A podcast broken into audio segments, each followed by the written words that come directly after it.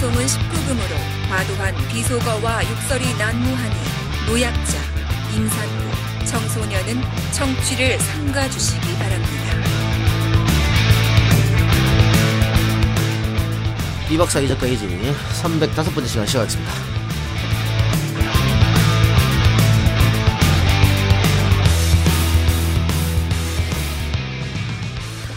예, 어, 우리가 삼성 특집을 계속 하고 있었는데, 그동안 뭐 하다가 중간 하기도 하고, 마지막 시간을 갖기로 했습니다만은 그 사이에 삼성 바이오로직스 사태가 터져가지고 요거 하고 마무리 짓는 걸로 하겠습니다. 삼성 바이오로직스 사태에 대해서는 지난번에 에, 우리 박용진 의원이 출연해서 몇 가지 얘기를 하고 갔는데 그 이후에 이제 결과가 나왔기 때문에 증선이 결과가 나왔기 때문에 그걸 가지고 합니다. 박용진 의원을 다시 부르려고 했습니다만 저번에 와서 말하는 거 보니까 뭐 잘 못하더라고.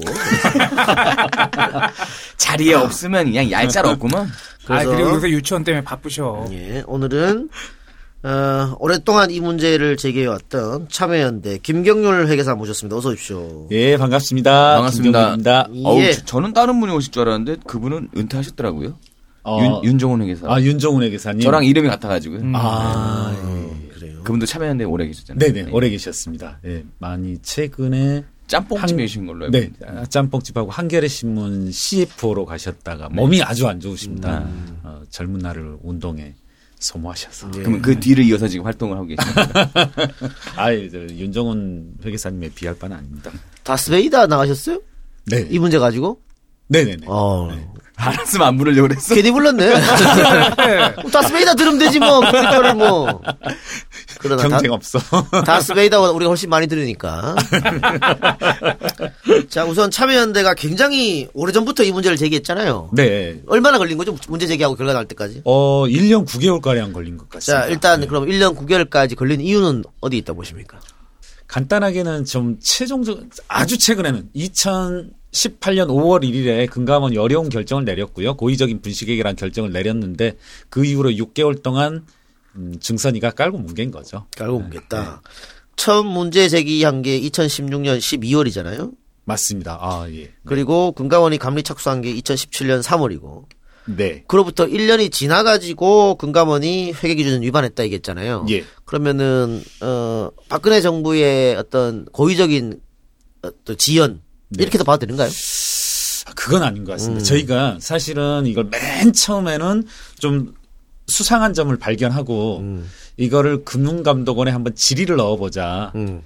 이제 질의를 넣으면서도 가졌던 생각은 뭐 제대로 됐겠 제, 제대로 됐다 이게 무슨 문제냐 이런 식으로 할 줄 알았는데 의외로 사실 저희도 놀랬는데 잘못됐다 이건 우리 어. 세 가지를 질문을 했었습니다 세 가지를 질, 이제 질문했는데 어 간단히만 말씀드리면 갑자기 회계 기준을 변경한 것.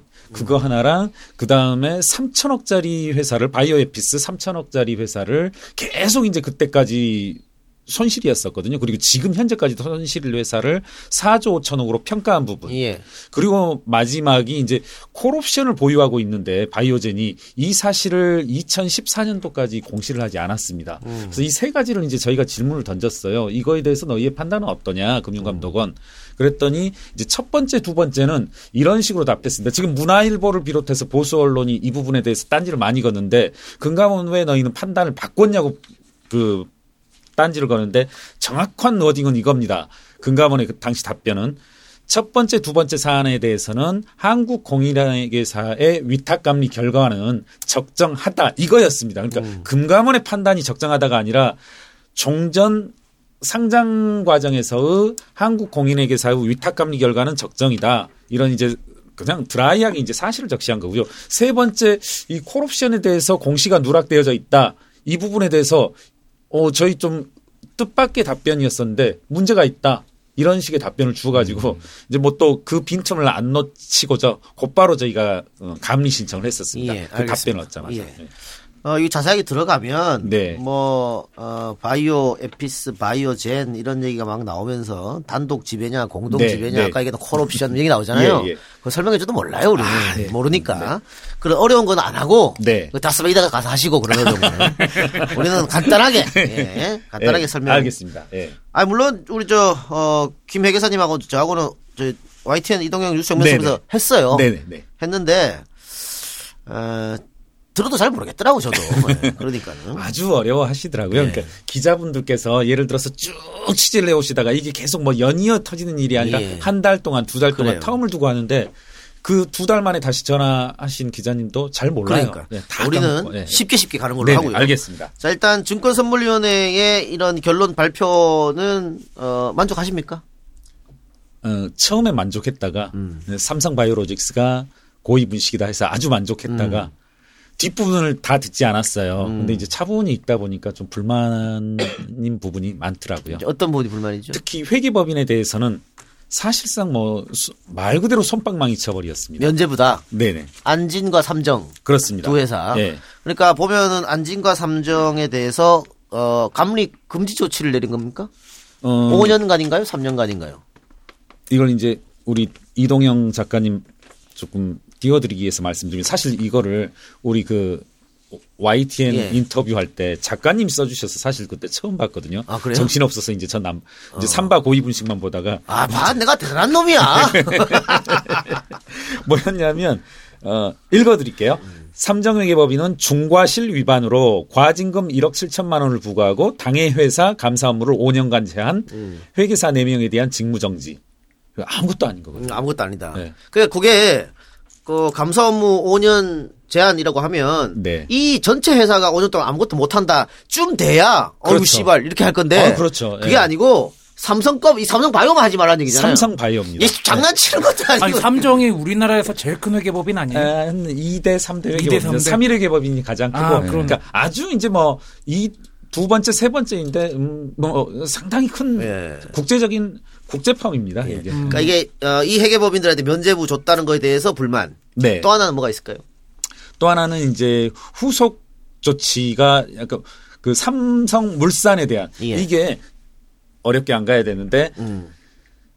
삼성 바이오로직스가 잘못됐으면 삼성 바이오로직스의 모회사인 네. 삼성 물산의 회계 처리도 문제가 되거든요. 음. 네, 네. 그렇죠. 거기서 그- 그렇죠. 그게 잘못된 물건을 들고 있는 거니까. 그렇죠, 그렇죠. 네. 예, 예. 그래서 이제 그 삼성 바이오로직스의 회계 처리를 취소하라고 했거든요. 음. 그러면 이에 따라서 삼성 물산의 회계 처리도 바뀔 수밖에 음. 없습니다. 그래서 예. 이에 대한 곧바로 어떤 조처가 따를 것으로 기대했는데, 그건 없었다. 예, 어, 그렇습니다. 그거에 대해서 불만. 그리고 네네네. 장부가 안 맞잖아요. 그렇죠. 음. 예, 그래서 저희가 이제 빠른 시일 내에 빠른 시일 내에 삼성 물산에 대해서도 알겠습니다. 감리 신청할 계획입니다. 예. 그런데 삼성 바이오로직스에 대해서 어 정선이가 의결을 한다고 하는 그날 네. 주가가 올라. 희한한 일인데. 왜? 씨, 왜, 아니, 왜 이런 일이 벌어졌을까요? 그 제 생각에는 예. 이건 좀 사실관계를 확인해 봐야 되는데요. 아, 그럼 제 생각부터 먼저 말씀드릴까요? 네네네, 그러시죠. 예, 예. 제 생각부터 말씀드리면, 어, 결국은 이 삼성 바이오로직스가 지금 매, 그 주식 중지됐잖아요, 매매 거래. 네.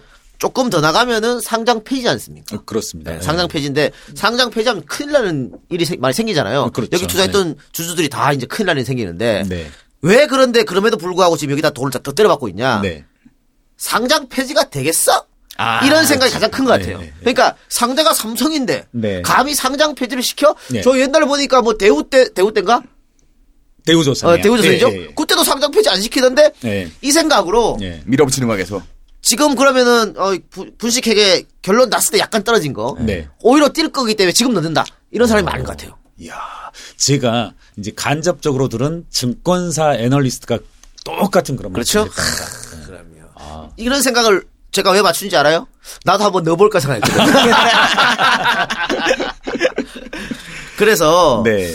지금 많은 분들이 상장 폐지까지 안 간다는 게 중론이죠. 네. 음. 아, 이제 증권가에 예, 증권가에. 관련돼서 비슷한 말씀을 드려보면 음.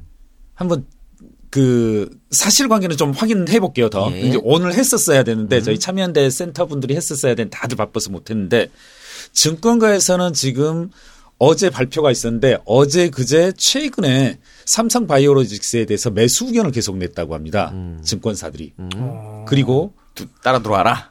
문제가 되는 네. 건 증권사들은 매도 포지션을 취했다고 합니다. 아, 자기 물건은 다 팔고 아. 그러니까 조금 나쁘게 해석하자면 아니면 뭐 고지것대로 해석하자면 자기들 이제 자기들이 지고 있는 기관이 지고 있는 삼성 바이오로직스 물량을 빼야 되잖아요. 팔아야 되잖아요. 자칫 이제 상장 어, 상장 폐지 아니더라도 일단 거래 정지는 될 테니까 그러려면은 자기들이 팔면 누군가는 사야 되는데 정보가 제한되어져 있는 이제 개미들에게 자기 물량을 떠넘기려면 예, 자기들은 야 삼바 사라 사라 사라 매수 의견 네. 내놓고 자기들은 이제 매도. 개미지옥으로 만들었네. 지금 근데 김혜계사 저 예. 말이 왜 맞을 수도 있냐면 우리 주식은 대부분 외국인들이 들고 있잖아요. 네. 근데 삼성 바이오는 특이하게 외국인이 얼마 없어요. 다 개미잖아. 네. 거의 네. 개미야. 네. 그래서 지금 그 말이 맞을 수도 있는 예. 거예요. 야 이거 옛날에 IMF 때 전조랑 거의 비슷한데. 그래요. 어쨌든 상장 폐지 문제를 비롯해서 쭉 얘기하는 것은 어, 광고 듣고 와서 얘기 한번 해보도록 하겠습니다. 오빠 너무 기대된다. 우린 처음으로 1박 2일 여행을 간다. 백화점 직원의 꼬임에 넘어가 공유가 입었던 결과적으로 공유만 입어야 했던 멋진 옷도 사 입었고 나의 아재 향을 날려줄 프로미탈리아 향수도 챙겼으며 브랜드가 큼지막하게 새겨있는 명품 속옷도 챙겨 입었다. 그런데 뭔가 불안하다. 오빠 왜 그래? 뭐 두고 왔어? 아, 아이스크림 크림을 두고 왔다. 화장품에서 발암물질이 검출됐다는 뉴스를 듣고 인체에 무해한 천연 재료만 고르고 골라서 아이도 어른도 바를 수 있고 얼굴에도 몸에도 바를 수 있는 노란 뚜껑 마유 크림, 아이스크림 크림. 그 중요한 아이스크림 크림을 두고 왔다. 나의 피부와 함께 나의 뇌도 함께 바스락거리며 무너지기 시작하려는 그 순간 아 맞다. 오빠 이거 알아? 아이스 크림 크림 진짜 좋아. 오빠도 이따가 이거 발라? 라고 그녀가 말했다. 그녀는 아이스크림 크림을 바른다. 녹색창에서 아이스 크림 크림을 검색하세요. 오랜 역사, 인간의 건강과 함께해온 녹용. 그 좋은 녹용이 50년 2대에 걸친 녹용 전문가의 손에서 새롭게 태어났습니다. 정록원의 천비고. 청정국과 뉴질랜드에서 엄선된 녹용에 6년근 홍삼 등 국내산 원재료를 고집한 천비고. 다른 제품과 녹용 함량의 기준이 다릅니다. 제품의 뒷면을 꼭 확인하세요. 현명한 소비자는 제품의 사양으로 평가합니다. 정말 제대로 된 녹용 제품 천비고. 이제 사랑하는 사람들과 자신을 위해 챙겨주십시오. 감사 선물로도 참 좋습니다. 팟캐스트 청취자분들은 전화 080-288-8808이나 카카오톡 플러스 친구에서 1대1 채팅으로 주문하신 후 할인 혜택 꼭 챙기세요. 네, 광고 두 개 왔네요. 아이스크림 크림 광고하고 천비고 광고입니다. 자, 이 박사 아이스크림 크림. 예, 첫 번째 광고 아이스크림 크림입니다. 아토피로 고생하는 음, 사장님의 아이를 위해서 사장님이 찾아낸 초저자극 보습의 황금 비율 크림이죠. 아이스크림 크림은 1년간 초지방 목 후에 축사해서 맥주 호프를 넣은 사료만 먹은 말의 마유를 사용합니다. 또한 20가지 유해 성분을 완벽하게 차단한 초저자극 천연 유래 원료들로 만든 보습 영양 크림입니다. 초저자극 보습력은 물론 놀랍도록 적은 끈적임과 부드러운 발림성으로 아이 그리고 온 가족이 다 바를 수 있는 크림입니다. 네이버에서 아이스크림 크림 검색하시거나 쿠팡에서 구매하실 수 있습니다. 많은 성원 부탁드립니다. 네, 두 번째 광고입니다. 정직한 녹용의 원칙. 정농원 천비구 광고입니다. 천비구는 55년간 오직 녹용의 외길만은 2대째 이어서 온 녹용 전문가의 노하우로 만들어냈습니다.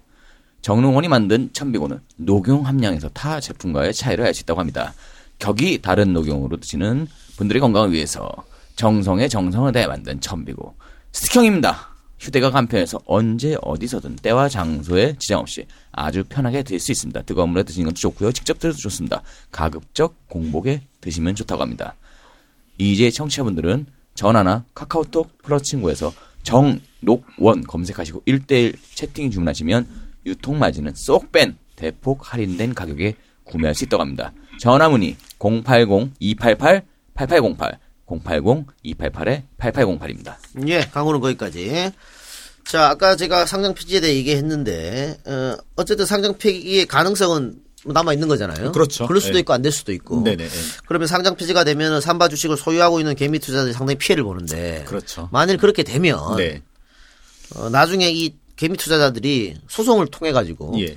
뭐 이재용이나 삼성한테 니네가 이렇게 해서 이렇게 했고 소리를 네. 올려봤으니까 돈을 보상해라 할 수 있는 거죠. 아, 그럼요. 어, 그거 뭐 상장 폐지가 안 되더라도 지금 조차도 지금도 가능하다. 거죠. 왜냐하면 거래 중지가 나는. 예, 나는 회계 분식으로 인해서 피해를 봤다. 음, 그 분식된 재무제표를 보고 너희 주식을 예를 들어 뭐 30만 원에 샀는데 이러이러 이러한 이유로 주가는 떨어졌고 나는 피해를 봤다. 어, 충분히 소송이 가능한 부분입니다. 예, 알겠습니다. 그러면은 처음부터 하나 하나 얘기해 보죠. 어, 삼성 그 SDS가 신주 인수권 부사채를 저가로 발행하고 네. 이재용이 그걸 싸게 잡아가지고 그때부터 시작이잖아요. 그 이전에 에버랜드 전환 아, 에버랜드 전환사채까지 그, 네네네. 그두 개를 합쳐가지고 그렇죠. 예. 그러니까 아버지로 바- 받- 받은 60억을 받아서 18억인가를 증여세를 내고 42억으로 10조 원대 가량 이르는 재산을 그간 만들었 만들었죠. 예, 훌륭한 그래- 능력을 가지고 예. 있죠. 부럽네 씨. 그렇게 와갖고 딱 왔는데 삼 거기까지 이해, 이해가 가요. 네. 아버지로부터 받은 유산 유산이 아니 아직 안 죽었으니까 증여 얼마 네. 가지고 편법을 통해 가지고 그렇죠. 쑥쑥쑥 키워가지고 예, 대주주가 됐어요. 그렇죠. 그런데 왜 삼성 바이오로직스를 또 이상한 데 써먹으려고 그랬을까? 이제 그 삼성의 핵심은 삼성 승계구도의 핵심은 이제 결국은 삼성전자 주식을 몇 주를 가져가느냐 싼 값에 어, 싼 값에 그리고 덜 출혈을 하면서 이제 삼성 전자 주식을 가져오느냐가 핵심인데요. 문제는 이재용 부회장이 몇 주 안 가지고 있습니다. 네. 예. 그런데 지금 이제 눈독을 들였던 게 제일모직 삼성물산 합성 합병 과정에서 삼성물산이 삼성전자 지분을 들고 있거든요. 이거를 가져오기 위해서 가급적이면 헐값에 가져오기 위해서 제일모직과 삼성물산을 합병을 해야 되겠다. 이재용은 제일모직 주식을 많이 갖고 있으니까. 그렇죠. 예, 어. 예. 제일모직, 삼성물산 이렇게 가져오는데 가져올 때 가급적이면 싸게 음. 가져와야 되니까 어떻게 해야 되겠습니까? 자기가 가지고 있는 제일모직은 비싸게 평가하고 어허. 삼성물산은 눌러야 되겠죠. 낮게 평가하고 예. 그래야 싸게 갖고 있을 그렇죠. 거. 예. 그래서 골 때려진 거죠. 그렇죠. 옷 장사하던 애들 회사가 레미안 회사를 갖다가 날로 먹어버리는. 예. 뭐 시너지도 없을 거고. 예. 근데 왜 거기에 삼성 바이오로직이 끼어드냐 하는 거죠. 그래서 사실 제일모직이라고 한, 하는 회사가 뭐 옷장사 이렇게 말씀드렸지만은 과대평가할 부풀릴 뭐가 없거든요. 예, 예. 없어요, 실제로 어, 부풀릴. 어. 그럼 뭘 부풀리느냐? 이제 남아있는 게 제일모직이 가지고 있는 바이오 부분. 삼성 바이오로직스, 바이오 에피스. 음. 그 다음에 이제 하다 하다 안 되니까 이제 에버랜드 딱 맞아 이제 공시지가 조작을 통해서 예. 이렇게 올려가지고. 과대평가했다는 게 이제 지금 드러나고 있죠. SBS 취재 과정에서. 음. 우리 회사 를 가치를 부풀려야 되는데 아무리 찾아봐도 없어. 예. 근데 또 하려니까 바이오. 예. 오케이. 어, 뭔가 바이오 하면 뭐 미래 산업인 것 같고, 오, 요거를 부풀리자. 그렇죠. 이렇게 됐다. 예, 그래서 예. 분식 해결했다. 그렇죠. 예. 예. 예. 뭐 이제 뭐 20조로 갔다가 뭐 10, 10몇 조로 갔다가 뭐 이렇게 계속 손실이 나는 회사들을 그와 같이 이제 뻥튀기를 한 거죠. 또 바이오는 바로 실적 안 나도 되거든요. 그렇죠. 뭐, 뭐 뭔가 네. 소식이 있는 것처럼 하고 개발을 중인데 어디에 쓰일 것 같고 신약이고 이러면은 막 올라가지 않습니까? 자, 그런데 이, 삼, 이 삼성이 바보들도 아니고, 네. 이렇게 그 마이너스 회사가 갑자기 네. 수, 이 수억, 아니지, 수조를 얻는 회사로 탈바꿈 하려면은 그렇죠. 눈치 안 채게 뭘 해야 되잖아요. 그렇죠. 눈치 채게해서 지금 차, 참여한테 걸린 거 아니야. 그렇죠. 어떤 작전을 썼습니까, 얘네들이. 부풀리기 위해서. 이분들이 한 거요. 음. 이거 너무 터무니없어서 어떻게 시작해야 될지 모르겠는데 바이오로직스라고 하는 부분이 바이오에피스라는 회사가 실적이 없잖아요. 예. 를 들어 어떤 투수가 있어요. 예. 이런 식으로 비유해 볼게요. 어떤 투수의 선발 투수의 가치를 평가할 때 어떻게 해야 되겠습니까? 가장 먼저 떠오르는 것은 2018년, 17년, 16년, 15년 실적을 놓고 평가해야 되지 않습니까? 뭐 양현종이란 투수면 올해 몇승 있고 작년에 몇 승 했고 나이가 뭐 얼마이고. 근데 보면 없지 않습니까? 바이오로직스는. 음. 어, 삼성 바이오로직스라는 투수는 2014, 15, 16, 17 이런 실적이 없어요. 없어. 어. 네. 그럼 이제 그럼 뭐 가지고 평가해야 되겠습니까? 이제 미래를 갖다 써야죠. 그렇죠. 네. 이 투수 2019년에, 20년에, 21년, 22, 23년에 20승하고 15승하고 18승하고 뭐 어디에서 메이저리그에서 이런 투수이다. 얼마짜리냐? 뭐 200억짜리다. 이래 버린 거죠. 과거 실적은 없고. LG 트윈스가 맨날 당하는 것 같은데. 그러니까 전 실적은 전혀 없지만은 예. 앞으로 앞으로 미래가 미래 장한 가능성. 예. 이게 이제 이론적으로는 가능은 하죠. 이론적으로 우리가 뭐 학교 수업 시간에 재무관리 수업 시간에 향후에 2019, 20, 21, 22 매출이 얼마고 얼마고 얼마고 이렇게 한다. 예. 이런 식으로 이제 뭐 향후 추정치를 쭉 적은 다음에 매출 추정치를 적은 다음에 이러이러 했더니 오 20조가 나왔다. 예. 아니 그런데 18조가 그거를 나왔다. 예. 그, 예. 내가 내가 삼성에 다니고 있으면서 우리 회사가 앞으로 이렇게 될 것이다. 네. 삼성 바이오 다니고 있으면서 네. 뭐 그렇게 할 것 같으면 어느 회사랑 못 합니까? 그렇죠. 그래서 일미디어도 가능하지. 그것도 가능하지. 씨, 나 내년에 한 200억 벌 거야 우리. 뭐 이렇게 계산하면 되는데 네.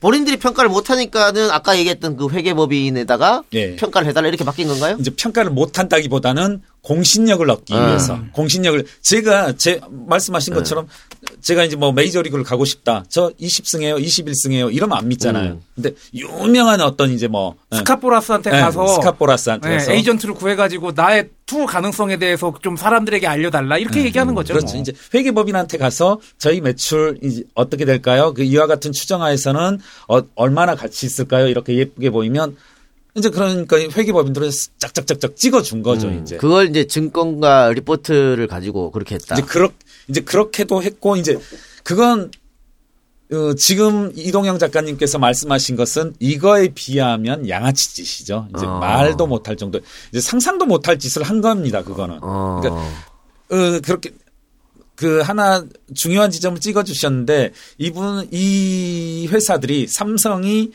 바이오 부분의 사업 가치를 부풀릴 때 어떤 방법 맞았었냐면 증권사 리포트를 그냥 쭉 갖다가 가중평을 해버린 겁니다. 어, 너희 뭐 현대증권 얼마, 삼성증권 얼마 쭉 적은 다음에 아홉 개 증권사 나누기 9 해서 이렇게도 했고 그럼 뭐 짬짬이가 당연히 있었다고 봐야겠네요. 그렇죠. 삼성과의. 그렇죠. 예. 예. 자 그렇게 하고 이제 분식 해결했다는데 어, 분식 회계는 어쨌든 조작이 장부 조작. 그렇죠. 그렇죠? 예, 예. 예. 이걸로 이득을 얻은 사람은 이재용 하나밖에 없다 이렇게 보면 됩니까 그러면? 그렇게 봐야죠. 음. 예. 이재용 때문에 많은 소액주주들 피해를 보고, 어, 심지어는 잠깐 동안은 뭐 이득을 봤다고 할 수 있는 뭐 제일모직의 주주들도 결국은 음. 이와 같은 일련의 과정들을 통해서는 피해를 보지 않겠습니까? 왜한 가지 여기에서 이제 뜬금없는 얘기를 해보고 싶은데 아까 작가님께서 어떤 말씀을 하셨냐면 삼성 정도 되는 데가 남들의 눈에 안 띄게 상당히 고난도의 작업을 해야 될 것이지 않냐. 이런 인식들이 많은 것 같아요. 삼성이 하면, 어. 삼성이 하면. 외려 눈치 안 본다. 예. 그리고 지금 일련의 분식회계 논쟁이 있어서도 계속 뭐라고 하냐면 증손의 입장들은 이게 너무 어렵다. 뭐가 어쩌고 합병이 어쩌고 뭐가 어쩌고 뭐 ISB 콜옵션 막 이런 어려운 말들을 하는데 이게 그런 짓이 아니거든요. 한번 돌아가서 제가 에버랜 이제 최초로 이재용 회장이 시드머니를 이제 갖고 시작한 게 뭐였었냐면 에버랜드 전환 사채였지 않습니까? 이때 이제 일화를 한번 제가 말씀드려 보면 그게 이제 벌써 20년이 넘은 일이죠. 하루는 그때 당시 이제 참여연대에서 같이 일하셨던 장하성 교수님으로 생각나는데 장하성 교수께서 에버랜드의 그 주식 가치를 상증법으로 상속세법으로 한번 평가해 보라고 이제 그렇게 부탁을 하더라고요. 네. 저희 회계사들한테. 그런데 그때는 이제 전자공시 시스템이 없으니까 어딜 갔었어야 됐냐면 여의도 증권거래소 가서 복사를 해왔어야 됐어요. 예, 예. 공시 자료들을. 근데 이제 저희 회계사들이 이제 무슨 생각을 했냐면 야 삼성이 하는데 상증법상 주식평가 이 사실 금방 하거든요. 요즘 더군다나 엑셀도 있고 하니까 어, 상증법상 주식평가는 세무조정 계산서만 있으면 1시간 정도 어. 길게 잡으면 30분이면 하는 작업입니다. 그런데 야씨 삼성이 했는데 이게 틀릴 리도 없고 아. 그다음에 우리 그 여의도 가서 기다렸다가 복사해 오고 다시 가져와서 하고 하려면 힘들다. 여기에서는 절대 문제가 있을 리 없습니다. 아. 다른 곳을 뒤져봅시다 했어요. 그래서 부끄럽게도 참여연대는 에버랜드 전환 사채 문제에 대해서 그때 깊숙이 개입 안, 어. 안 했어요. 초반기엔. 어. 그런데 누가 그걸 고발했냐면 에버랜드 전환 사채 저가 발행건에 대해서 광노현 서울시 전 교육감이 고발을 했거든요. 예. 어떤 근거를 가지고 아무것도 없이 막 던졌어요 고발장을. 아 이건 진짜예요. 음. 그러니까 에버랜드 전환 사채가 얼마일 거라고 추정하고 뭐도 뭐도 없이 그냥 광노현 교육감을 중심으로 해서 이건 잘못됐을 거다. 그리고 앞뒤 정황상 하고 고발장을 막 던졌는데 나중에 보니까 에버랜드에 대한 이 상증법상 주식 평가 상증법상 평가에게도 훨씬 못 미치는 가액으로 발행을 했거든요. 음. 그러니까 저희는 그때 당시 회계사들은 절대 그럴 리 없다. 이건. 어떻게 보면 애들도 다 아는 어? 2 더하기 3은 얼마냐 하는 문제인데 이걸 삼성이 틀리고 이것까지 어긋나게 했을 것이냐 아무도 생각 안 했죠. 아, 막무가내였군요. 그렇죠, 막무가내. 그렇죠. 어. 지금 사실 이 문제도요. 제가 뭐 여러 차례 얘기했지만 삼성이니까 문제되는 거지. 어. 만약에 이와 같은 회계 처리를 하고서 회계법인한테 저희 우리 이러, 우리 이렇게 회계 처리했어요. 어. 욕 먹을 일이죠. 아, 아, 미친놈들 욕 먹습니다. 아니야 이러면서. 아, 그렇죠. 그렇군요. 이게 삼성이니까 문제가 되고 있는 겁니다. 아. 그래서 이게 어려운 문제가 사실 아니거든요. 기업 가치 평가도 이렇게 어렵게 회계 처리 안 했어요. 음. 네. 터무니없는 일이 이제 벌어진 건데. 자, 그런데 사실은, 어, 이 삼성의 이런, 어, 분식회계, 어, 중선에 결정 내릴 때 결정적 역할을 했던 게, 네. 그 삼성의 내부 문건이라 그래요. 네네네. 만일 내부 문건이 없었다면은 과연 증선이가 이런 결정을 내렸을까 이런 말도 있던데. 정확히 아, 예. 예, 이 내부 문건은 그러면은 어디와 어디가 연결 서로 연결해가지고 주고받은 문건이라고 보면 됩니까? 어, 삼성 바이오로직스 재경 팀이 작성한 문건이고요. 초반부는 예. 초반부는 삼성 바이오로직스 재경팀이 작성한 문건이고 2015년 11월 10일을 기점으로 해서 바이오로직스 재경팀이 삼성 미래전략실로 보내는 문건이에요. 아 미래전략실. 네. 미전실. 미래전략실 미전실 컨트롤 나옵니다. 타워 아닙니까? 그렇죠. 삼성의. 예, 예. 야 역시 내부 문건이 짱이구나. 이게 정확히 한번 이제 작가님 말씀을 정확히 해보자면 어떤 표현을 쓰셨냐면 이 문건이 없었다면이라고 예. 말씀하셨는데 제 생각엔 이 문건이 공개되지 않았다면으로 바꿔야 될 것 같아요. 아. 제 생각엔 이건 제 추정입니다. 예. 이 문건은 금감원이 이미 가지고 있었고 증선위에 이미 옛날에 제출됐을 거다. 아, 그래요? 음. 제- 어, 물론 추측입니다. 그러면 그들이 모두 공범자일 수도 있다라는 추측인 거죠. 어, 공범이라기보다는 방조? 금감원이 이렇게 제출을 했어요. 네네. 증선위에. 증선위에서 받고서 이- 받았을 때 이랬을 것 같아요. 이게 뭔데? 그래서 뭐 어쩌라고. 예. 스모킹 건 아닌데? 스모킹 건 어딨어? 아. 너희 스모킹 건 제출해봐. 음. 금감원이요. 스모킹 건이란 표현을 2018년 5월 1일 날 이 고의 분식회계라고 발, 그, 밝히면서 그때부터 썼던 표현이거든요. 음. 스모킹 건을 쥐고 있다, 쥐고 있다 이런 말이 흘러나왔고 음. 계속 보수 언론에서 어떤 말이 나왔냐면 스모킹 건 어딨냐, 음. 어딨냐. 근데 이 스모킹 건 역할이라고 하는 결정적 열쇠는 사실 이것 말고도 많았었거든요. 음. 아까 그런 것도 되고요. 많았습니다. 근데 계속 그걸 눈 감았던 거죠. 눈 감은 거군요. 그렇죠. 이것도 그래서 제 생각엔 제 생각엔 이것도 증선위에 제출해도 그렇지 않습니까? 계속 뭐 눈 감아버리면 이제 그 끝나는 말인데 문제니까. 이게 외부로 알려졌기 때문에. 예. 어. 그래서 저는 이 문건이 스스로 제 발로 걸어 나왔다. 아하. 이렇게 생각합니다. 뭐 그럴 수밖에 없어요. 예. 아니, 마치 억울하게 죽은 사람이 예. 갑자기 귀신이 돼서 딱 나오듯이. 아 그렇습니다. 아. 저는 그래서 국민들에게 시민들에게 알려지는 순간 이게 이제 스모킹 건이 된 거죠. 음. 예. 그러면 어쨌든 금감원 손에 들어갔다고 하는 것은 금감원이 어 이걸로 해- 얻었다고 하는 건데 어떤 방법으로 획득했을까요? 금감원은요. 네. 이거는 이제 아, 많은 부분 추정치입니다. 이- 이거는 내부 제보이죠. 내부 제보. 네, 내부 제보로 금감원에 예, 제출되었을 그러면 거다. 그 내부 문건의 내용은 어, 어떤 거죠? 우리가 좀 알 수 있을까요? 한번 이런 식으로 말씀드려 볼까요? 8월부터 11월까지 문건이에요. 예. 8월부터 11월까지 문건인데 이겁니다. 한번 이, 문- 이 부분을 한번 말씀드려 볼게요. 미전실에 보고된 문건 중에 한 부분인데요. 통합물산은 9월 합병 시 모직 주가의 적정성 확보를 위해 바이오 사업 가치를 육정 구조로 평가하였다. 그러, 평가하여서 장부에 반영해 버렸다 이런 말이거든요. 이거 참여연대의 뭐 저라든가 뭐 아주 진보적인 분이 그리고 폭로하시는 뭐 기자분이 이와 같은 말을 했다고 믿을 정도의 어떤 내부 폭로적 성격이에요. 다시 읽어보면 9월 합병 때 모직 주가 이재용 예. 일가가 이재용 씨가 많이 가지고 있는 제일 뭐지? 제일 뭐지? 제일 모직 주가를 부풀리기 위해 어. 바이오 사업 가치를 육정 구조로 뻥튀기 하였다. 이런 어. 부분이 나오거든요. 솔직하게 얘기. 네, 네. 그래서 그걸 장부에 반영해 버렸다. 이렇게 했습니다라고 보고하는 거죠 지금 미전실에. 그러니까 미전실에. 미전실에. 네. 아. 이게 뭐냐면 지금 이겁니다. 바이오 에피스를 바이오 에피스라고 해볼게요. 바이오 에피스를 5조라고 당분간은 말씀드리겠습니다. 정확히는 이제 4.8조인데 5조로 평가를 했습니다. 그 아까 말씀드렸듯이 합병 과정에서 이제 뻥튀기를 해야 되니까 네. 음. 5조로 평가하게 되니까 회계법인이 뭐 어떤 사항을 요구하게 되냐면 아, 야, 바이오 에피스가 5조야? 그러면 너희 바이오 에피스에 콜옵션이 엮여져 있잖아. 콜옵션 부채 2조를 인식해 하는 거거든요. 음. 좀 죄송한데 이 부분은 이해를 하고 넘어가셨으면 예, 싶은데 너희들이 자 합병을 할 때 5조로 평가하든 10조로 평가하든 바이오 부분을 그건 얼마든지 좋아 뭐 예. 니들 알아서 해. 뭐 합병할 때 뭐 알아서 해. 대신 그거를 장부에는 반영하면 안 돼요. 바이오로직스. 음. 왜? 장부에 반영하는 것은 일종의 법이라고 할 수 있는 회계 기준에 의해서인데요. 예. 회계 기준에서는 그렇게 하지 못하도록 되어져 음, 있어요. 음. 항상 어떤 자산을 평가할 때, 의자를 평가할 때, 마이크를 평가할 때 기준이 정해져 있거든요. 예. 근데 그 주식은 바이오로직스가 가지고 있는 바이오 에피스 주식은 취득원가로 계상해야 돼요. 음. 음. 그 당시 3천억이었거든요. 야, 3천억이 합병 때 평가해 보니까 5조야. 아, 안 돼, 안 돼. 음. 그러더라도 장부엔 3천억이야. 어허. 아하. 그런데 자, 이제 여기까지 오셨죠. 예. 3천억인데 지금 뭐가 있었냐면 콜옵 문제는 이제 콜옵션이 예. 등장하는 겁니다. 야, 바이오에피스가 이제 회계법인 입장에선 너희들 바이오에피스가 5조라고?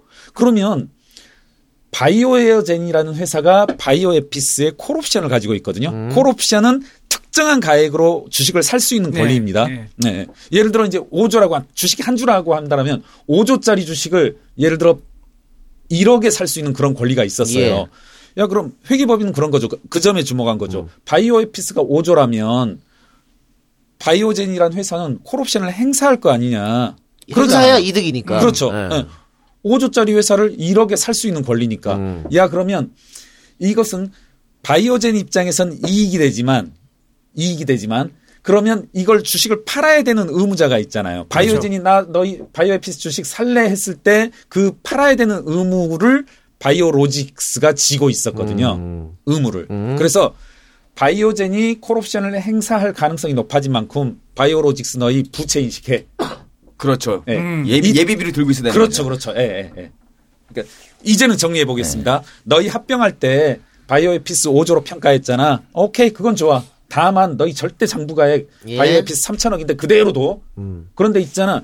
3천억으로 그대로 두는데 너 5조였으니까 바이오젠이 콜옵션 행사할 거니까 그걸 빚으로 2조를 인식해. 음. 이런 거죠. 음. 그러다 보니까 이제 사단이 난 거죠. 음. 일이. 안 맞잖아요. 뭐냐면 그 종전의 회사 바이오로직스 바이오에피스를 3천억으로 해놨는데 그게 부채로 1조 8천억이 얹어져 버리니까 음. 완전 자본 잠식이 돼버립니다. 바이오로직스라는 회사가 예, 예. 음. 장부상으로 망하게 돼버린 예. 거죠. 그렇죠. 미전실에 징징대면서 질질 짜면서 우리 이렇게 삼성 바이오로직스가 완전 자본 잠식이 되게 됐어요. 됐다. 완전 쫄딱 망하게 됐어요. 아하. 근데 그 망하게 된 원인은 우리가 영업을 잘못해서가 아니라 아하. 너희들이 그때 합병 때 이걸 5조로 평가해서 장부에 올려버렸기 때문이야. 아하. 합병 때 아. 그거거든요. 아. 그 문건이 이제 나온 거군요. 그런 거죠. 아, 네. 알겠습니다. 그러니까 이 문건이 결국엔 미전실에 갔다는 얘기는 이재용에까지 아, 보고가 갔을 가능성도 아유, 매우 그럼요. 높겠네. 예. 그래서 지금 바이오가 결국은 어 이거 이 분식회계 하는 게 4,500억? 4조 5천억. 5천억. 예. 4조 5천억. 아씨, 4조 5천억. 지금 그, 예, 예, 그 말씀입니다. 4.5조. 예, 예, 예, 예. 근데 지금 증선위에서 80억인가요? 예, 예. 과징금 과징금. 80억 원. 4조에서 4조인데 80억 이게 좀 이게 격동 격동해요. 50 그리고- 50배 어? 아니 50분의 1인가 그럼 이렇게 되면 아, 아니죠. 아니 뭐 과징금이요. 50분의 1도 아니고 이거 뭐죠? 몇분 얼마나 이익을 5천 분의 뭐 이렇게 아, 되니까 그런가요? 5조 5조 분식에 4.5조 분식에 80억 원이니까 음. 네 뭐 계산하기도 실래요. 그러니까 이거 이거 이- 이런 평가는 어떻게 봐야 됩니까?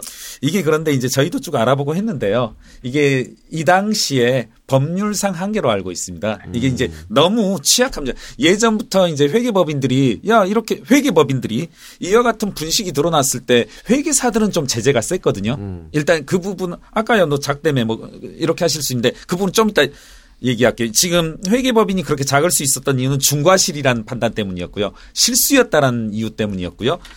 회사에 대해서는 제재가 약했었습니다. 원래. 음. 네, 그래서 회계법인들의 불만은 야, 분식하다 걸리면 회계사들 우리 제재하는 것까진 좋아. 근데 왜 너무 회사들은 너무 약하지 않냐? 음. 회사가 분식을 애초에 했었고 우리가 못 찾은 건데 도둑질한 놈은 내비두고 도둑질을 못 찾은 우리만 이렇게 세게 징계할 수 있냐 해- 하는 이제 그때의 법률입니다. 어. 그리고 이제 최근에는 어, 국회에서 입법 새로 보완된 입법으로 제재안이 세게 어, 바뀐 입 법안이 있는 것으로 합니다. 어쨌든 지금은 80억이잖아요, 가진 거. 네. 예, 예, 예. 그러면 바이오에서 80억 내면 땡입니까? 그렇죠. 그리고 대표이사 해임 권고죠. 아, 어, 권고. 뭐 권고. 권고든 뭐든 예. 뭐 그거야 뭐 알아서 하는 거고 예. 자기들이. 그리고 검찰 고발. 예. 그러니까 그것만 땡, 땡인 거네요. 그렇죠. 이제 뭐 물론 이제 물론 그 다음에 남은 이제 상장 적격성 심사, 뭐 어. 상장, 예, 상패 뭐 심사 뭐 이런 거. 상영 피지 안 될것 예, 같고. 왜 들어가려고 그랬어요? 아직도 아쉬워? 아, 안 들어갈 것 같고. 그 그러면 앞으로 남은 과제 이야기해 봅시다. 이걸로 땡이라 그랬으니까 이걸로 땡이면 너무 너무 이상하잖아. 이상하니까. 이제 제 생각엔 검찰에 고발해서 그거죠, 그거. 네네네. 예. 검찰이 앞으로, 예. 적극적으로 수사를 해서 예. 예. 해야죠. 수사를 해서 뭐 그- 이제 형사상이 더 무거운 좀 책임을 자, 그럼 우리가 검찰 수사에 기대할 거는 어떤 게 있을까요? 이런 이제 분식으로 인해서 이제 제 생각 검찰의 수사 결과로 인해서 소액주주들이 이제 소송을 해서 민사상의 어떤 어, 손해를 보고 날 그런 이제 대안들을 찾아야 되지 않을까. 그러니까 예. 만약에 검찰이 수사해서 검찰 결과도 분식 행위가 맞다. 네. 라고 하면 네. 이거는 형사적으로도 문제가 생기잖아요. 그렇죠. 이제 예. 빵에 가는 사람이 생길 거 아닙니까? 그렇죠. 예, 그렇죠? 예, 예. 예. 그러니까 지금 중선이가 파견하는 거고 검찰 조사가 완전 다른 거니까. 예, 예. 그게 그 결과 남아 있다. 네네네네. 예. 알겠습니다. 검찰 조사를 좀 지켜보기로 하고. 근데 검찰을 검찰도 그렇고 법원도 그렇고 삼성을 궁지에 몰아넣을 만한 그런 거를 할까? 문재인 정부 아닙니까? 아, 물론 믿지. 근데 예. 진짜 이 작가 위험한 거 하지 말자. 검찰 조사 지켜보기로 하고요. 그럼 광고 듣고 와서 마무리하겠습니다. 이동통신요금의 원가 공개. 통신업계는 영업 기밀이라며 줄곧 반대해왔죠.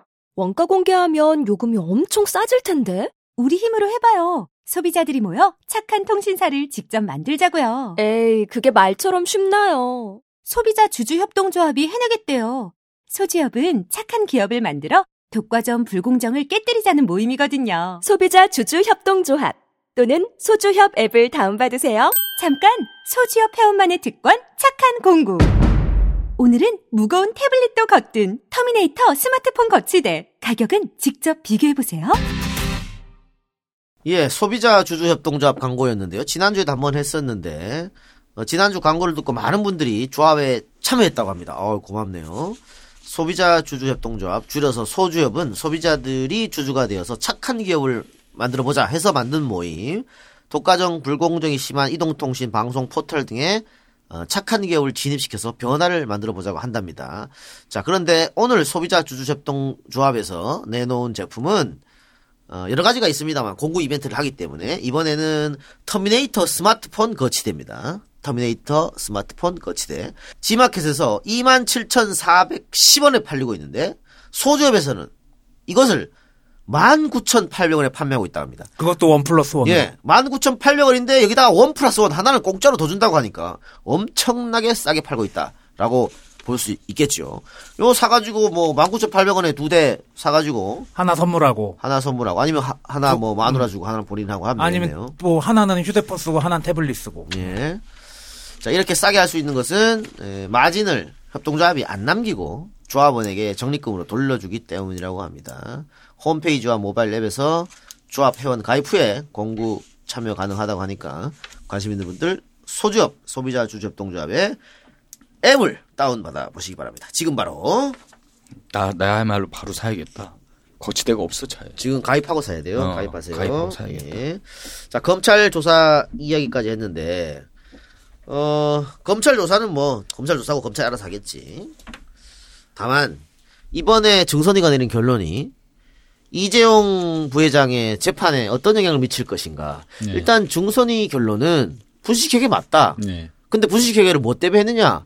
이재용한테 승계를 하려고 했는 거 아니냐? 예. 그렇죠. 이, 이거잖아요? 예. 근데 지금 이재용 씨의 1심 재판에서는 네. 승계 작업을 승계 작업이 있었다. 그리고 예. 정부에 도움을 줬고 뇌물 줬다. 오케이. 네. 근데 2심에서는 아닌데 예. 갈렸잖아요. 그렇죠. 근데 중선이 말은 1심이 맞다는 거거든. 그렇죠. 네. 예, 예, 영향을 예. 미친다고 보십니까? 네. 이 이제 이 내부 문건에서 드러난 게 이제 그겁니다. 어, 합병과 이 분식회계라고 하는 게 원인과 결과로 따지자면 이게 합병이 원인이 되어서 분식회계라는 결론을 낳았고 분식회계가 원인이 되어서 합병에서 과대평가가 이루어졌거든요. 예. 그래서 이 합병과 분식회계는 하나의 사건이 예. 아니고 결국 아두 별도 사건이 아니고 하나의 사건인데 승계를 축으로 이루어진 일이다. 아까도 말씀드렸지만 이와 같은 우리가 이제 분식을 할 수밖에 없었던 이유가 모직 주가를 받쳐주기 위해서 한 거다. 이런 말, 말 언급에서도 드러나듯이 승계와는 뗄래야 뗄 수 없는 그런 사안입니다. 음, 그러니까는 이번 삼성 바이오로직스의 분식회 사건은 이재용 승계가 정당했다고 그동안 주장했던 삼성에게는 치명타를 날린 거랑 어, 마찬가지니까. 그렇죠. 네네네. 그 국민들이 그 갖고 있는 요, 요 사건에 대해 관심 있는 분들이 갖고 있는 얘기들 중에 이런 게 있더라고요. 아까 얘기하셨을 때 네. 금감원하고 증선이와서 저 문건을 눈을 감았다라고 얘기했잖아요. 네. 제가 하나 여쭤볼게요. 예. 금감원하고 증선이는 정부의 그러니까 정확히는 청와대의 영향을 많이 받습니까? 별로 안 받은 것 같아요. 그래요? 예. 왜냐면 그런 얘기 많았잖아요. 박근혜가 어쨌든 손을 써줬으니 예, 예. 저걸 눈 감을 때 박근혜가 어느 정도 영향이 있지 않았을까라는 그런 물음들이 많이 올라오고 있더라고요. 아. 리플에도 보면. 네. 그건 어떻게 보세요? 아까 이제 작가님 말씀에 제가 그 답변을 미처 못 드렸던 부분인데 네. 이때 당시 2016년 말이 말에 저희가 감리 신청을 하고 뭐 이랬었던 때인데 그때가 어느 때냐면 박근혜 정부 이대 사실상 권력 공백 상태였거든요. 아. 예, 예. 그런 과정에서 진행되어졌고 아니 그 전에 이거, 이거를 할 때, 이그 네. 전에 뭐- 감리 뭐- 진행 예, 상태. 전에 올라갔을 때. 올라갔을 때 일련의 과정들 저는 어, 뭐 개인적으로는 이게 이제 뭐 청와대 정부의 입김에 의해서 진행되고 있다 이런 식으로 생각 안 하려고 합니다. 예, 예, 예. 아 생각 안 하려고 하시는 네네네. 거예요? 예. 계속 이제 이 분식회계 입장에 대해서 금감원과 증선이를 비롯한 금융위하고 이제 첨예하게 맞섰는데요. 그런 식으로 생각하면 너무 스트레스를 받아서 그 상장 폐지가 안 될 거라고 제가 말씀드렸습니다만은 네. 앞으로 그 상장 폐지에 대해서 논의를 하겠죠. 예, 예. 그 진행 과정이 어떻게 되는 겁니까? 어, 이게, 음, 법 안에는, 법률에는 20일 안에 상장 폐지를 결정해야 된다라고 되어져 있는데, 이게 이제 개선 기간이 주어질 수 있습니다. 예. 이, 지금 상장 폐지를 면할 수 있는, 내지는 이제 개선할 수 있는 그런 기간을 두는데, 그게 이제 최장 1년, 어, 법률상으로는 1년인데, 대우조선 해양의 경우에는 1년 3개월까지, 15개월까지 늘어졌습니다. 아. 그래서 이제, 음, 상장 적격성 심사할 때는 이와 같은 요건들을 본다 해가지고 기업의 계속성 그리고 경영 투명성 그 밖의 공익 실현과 투자자 보호 등 이런 것들을 이제 따진다고 되어져 있습니다. 상당히 이제 뭐 좋은 미사 여구들인데요. 소비자 보호가 이제 한편으로 자꾸 이렇게 많은 분들이 상장 폐지야 무슨 삼성이 상장 폐지냐 그리고 더군다나 코스피에서 회계 분식을 이- 이유로 해서 어 16 군데 정도가 상장 적격성 심사를 했는데 한 군데도 이제 상장 폐지가 된 적이 없다 이런 말들을 하는데요. 하나 이런 차이는 있습니다. 어떤 차이가 있냐면 기존의 16개 회사와 삼성 바이오로직스가 다른 거 하나는 뭐냐면 다른 회사들은 모두 다 상장을 거친 후 일정 기간 어, 존속 후에 회계 분식이라는 사건이 터졌던 데 반해서 이 삼성 바이오로직스는 분식된 재무제표를 가지고 상장 심사를 받았던 기업입니다. 아예 처음부터 태어나서는 예, 안 예. 되는 회사예요. 그렇죠. 예. 그래서 이제 종전의 16개 회사와 어, 같은 선상에서 놓고 비교할 회사는 비교할 대상은 아니지 않나. 음. 더군다나 이제 뭐 그 밖에 공익 실현과 투자자 보호를 위한다면 역설적이게도 상장 페이지도 절대 이렇게 답안지에서 미리 빼서 예단해서 빼낼 그런 건 아니다. 자, 어, 분식회계 뭐 그 옛날 대우그룹이 엄청난 분식회계를 해서 그렇죠. 예. 그때도 뭐 우리 국민들이 많은 피해를 겪었습니다. 네네. 또 공적 자금 투입되고 뭐 이렇게. 그렇죠. 예.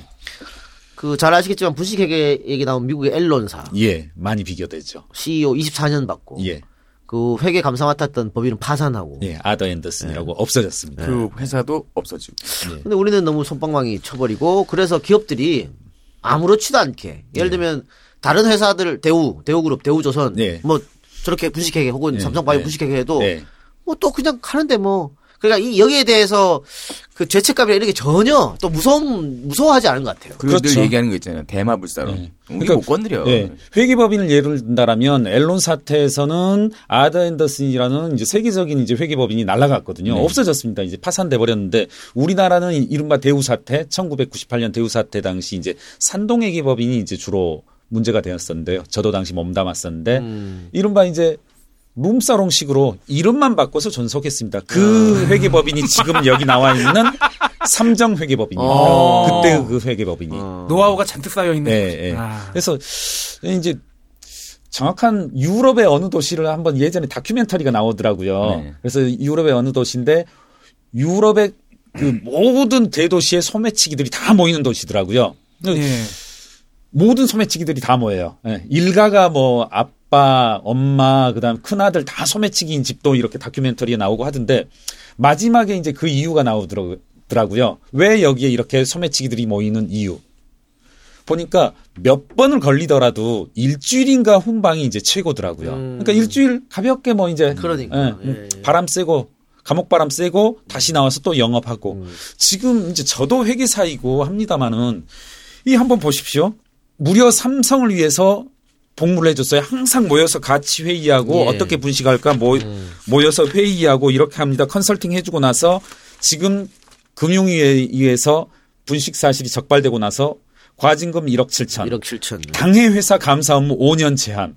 회계사 4명에 대한 직무정지. 회계사 4명 직무정지. 이것도 회계사들 할 수 있는 일이 많습니다. 감사 업무 못 한다고 해도 많아요, 우리. 그렇죠. 컨설팅도 할 수 있고요. 예. 예, 파견 근무도 할 수 있고요. 그 딴 데 가서 말로 해도 되잖아요. 그 지시를 해도 되고. 아유, 그럼요.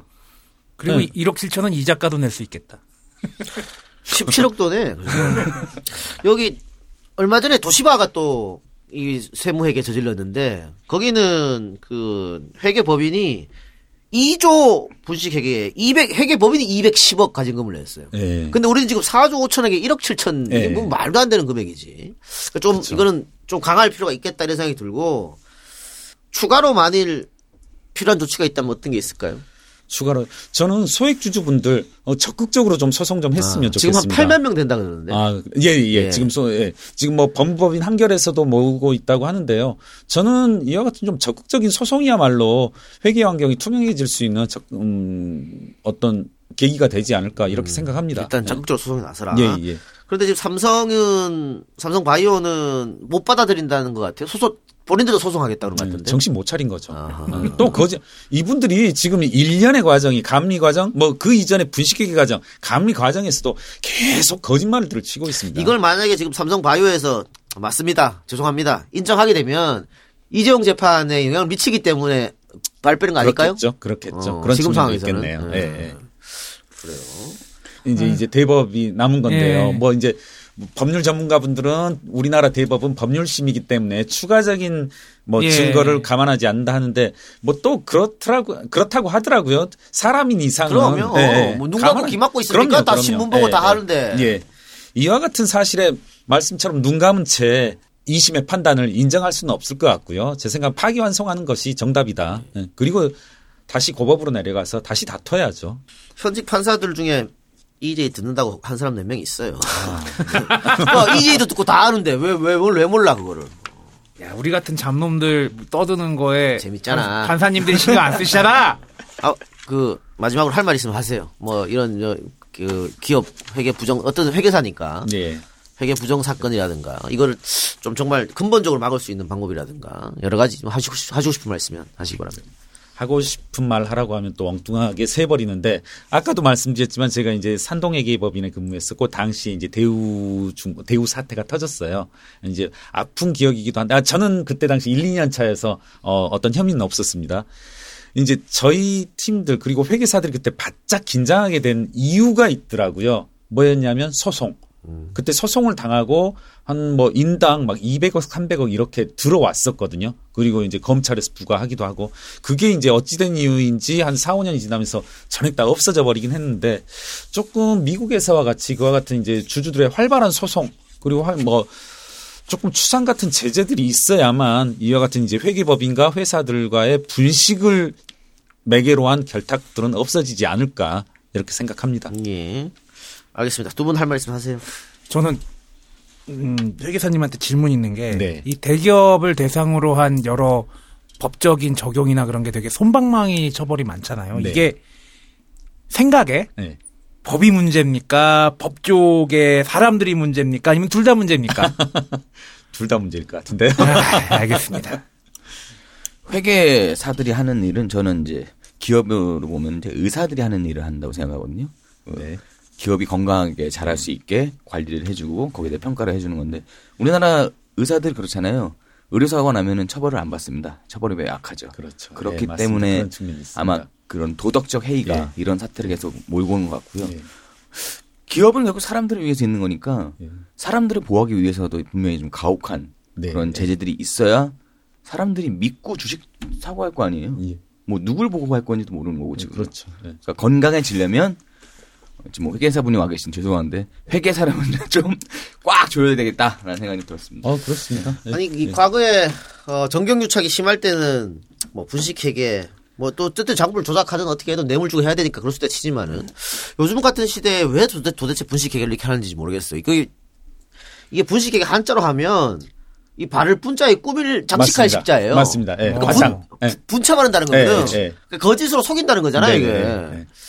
이게 근데 우리는 그냥 큰 회사에 다녀본 적도 없고 운영도 안 하니까 그냥 분식회계 남의 일처럼 느껴지지만 이게 정말 엄청난 큰 범죄입니다, 이거. 아, 그럼요. 예. 그래 나는 여태까지 분식회가 나눌 분자에 식물 식사인 줄 식자인 줄 알았어. 나누어서 이제 관리를 한다 그런 뜻인 줄 알았어.